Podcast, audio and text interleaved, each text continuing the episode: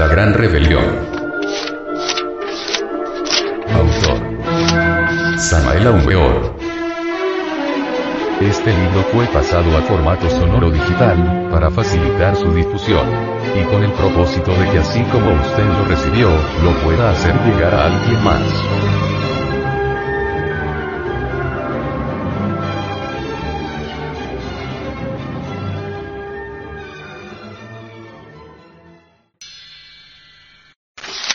Capítulo 29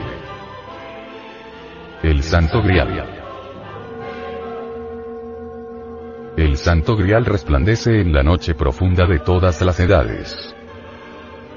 Los caballeros de la Edad Media en la época de las cruzadas buscaron inútilmente el Santo Grial en la Tierra Santa mas no le hallaron.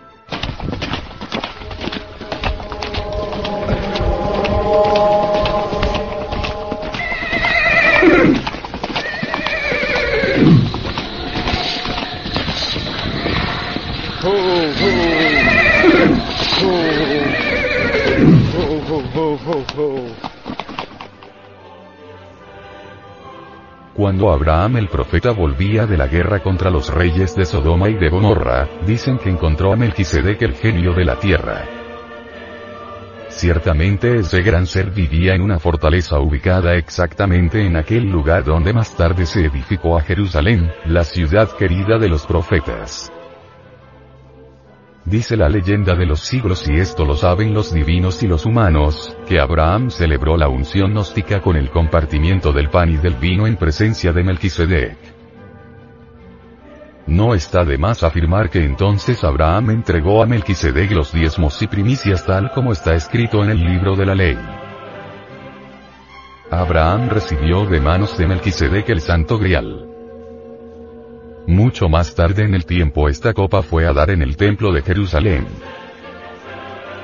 No hay duda de que la reina de Saba sirvió de mediadora para este hecho.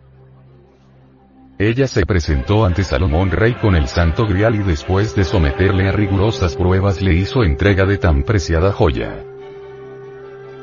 El gran Kabir Jesús bebió en esa copa en la ceremonia sagrada de la última cena tal como está escrito en los cuatro evangelios.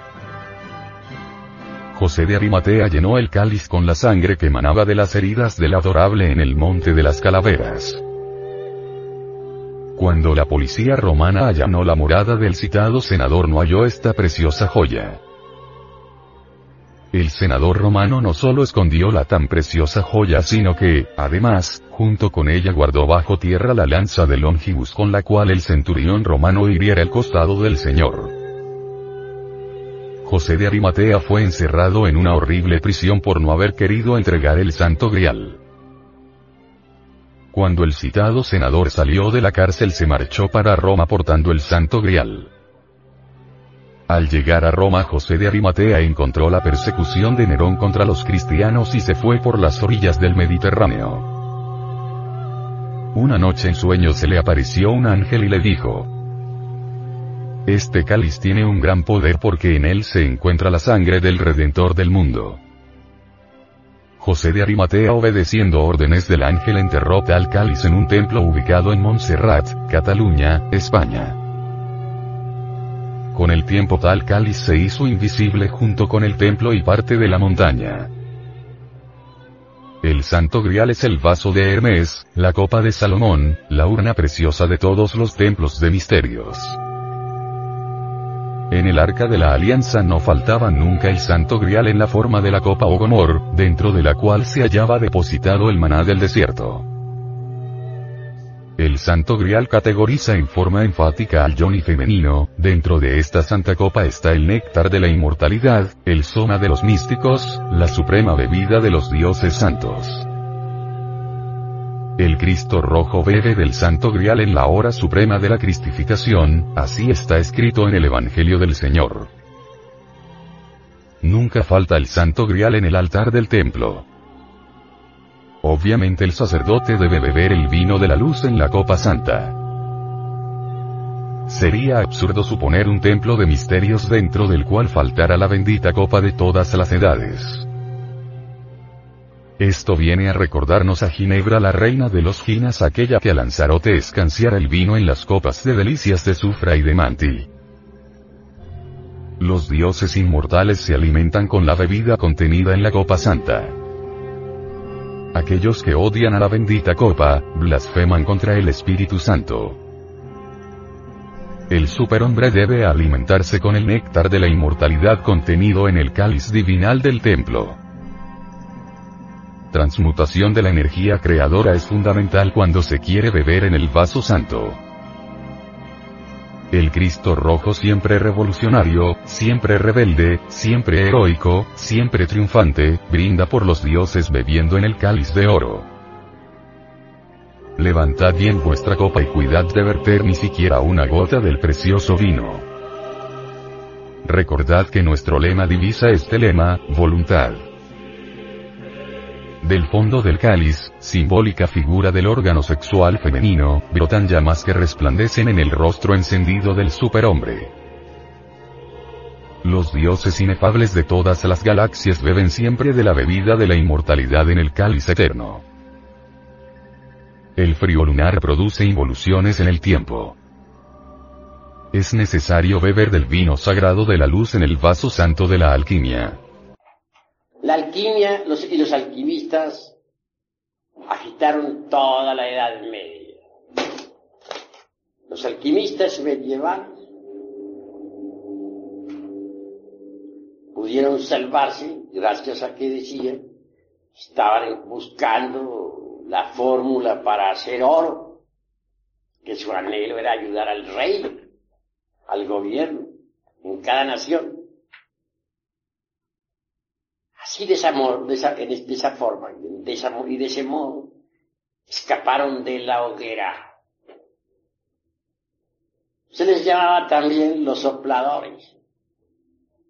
En casa de los alquimistas nunca faltaba todo un laboratorio. Ahí se veían unos enormes fuelles de esos antiguos que para estar soplando el fuego se veían crisoles, se veían enormes ollas, chimeneas, etcétera, etcétera, etcétera, todos los utensilios propios del laboratorio. Cuando alguien visitaba la casa, sabía que se encontraba en presencia de un alquimista algunos hasta podían fabricar jabones también como para disimular la cosa. Pero por lo común, todos esos artefactos y utensilios del laboratorio no eran más que el símbolo viviente del cuerpo de doctrina. Se habían tomado la alquimia de Egipto, la trajeron a Europa los árabes y la aceptaron muchísimos monjes medievales eminentes maestros, etc. Ahí tenemos como para citar algunos personajes al abate Tritemo, un monje benedictino, alquimista. Fue el maestro nada menos que de Paracelso, otro gran médico y alquimista, que logró la transmutación del plomo en oro y que también consiguió la piedra filosofal y el elixir de la larga vida. Paracelso aún vive todavía. Personalmente yo le conozco. Quienes crean que Paracelso murió están muy equivocados. Y en cuanto al doctor Juan Fab, médico encantador y mago, que viajara en su caballo desde Praga hasta Varsovia, que asombrara a todo el mundo en aquella época. Transmutó el plomo en oro y aún existe. El único que sí no logró mayores triunfos de entre los tres discípulos del abate Tritén fue Cornelio Agripa. Este hombre cometió el error de ponerse a teorizar se pasó su vida razonando sacando silogismos, prosilogismos, metido dentro del círculo vicioso del razonamiento. Cuando quiso hacer la gran obra, ya estaba muy viejo. No pudo, murió. Le sorprendió la muerte luchando por disolver el yo, queriendo tomar posesión de sí mismo. Pero no llegó. Fracasó. La púrpura de los reyes sagrados, la corona real y el oro flamígero solo es para el Cristo rojo. El Señor del rayo y del trueno empuña en su diestra el santo grial y bebe el vino de oro para alimentarse. Quienes derraman el vaso de Hermes durante la cópula química, de hecho se convierten en criaturas infrahumanas del submundo. Todo lo que aquí hemos escrito encuentra plena documentación en mi libro titulado El matrimonio perfecto.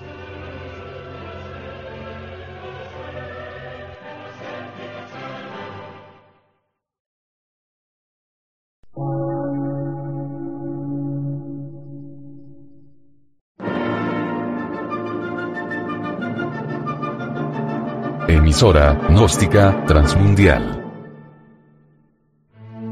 Por una nueva civilización y una nueva cultura, sobre la faz de la Tierra.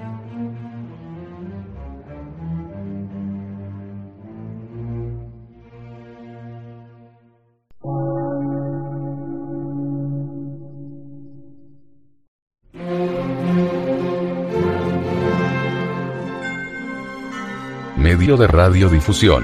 Científico, artístico, místico y filosófico. De la Asociación Colombiana de Centros de Estudios Gnósticos, Antropológicos, Psicológicos y Culturales. A. C.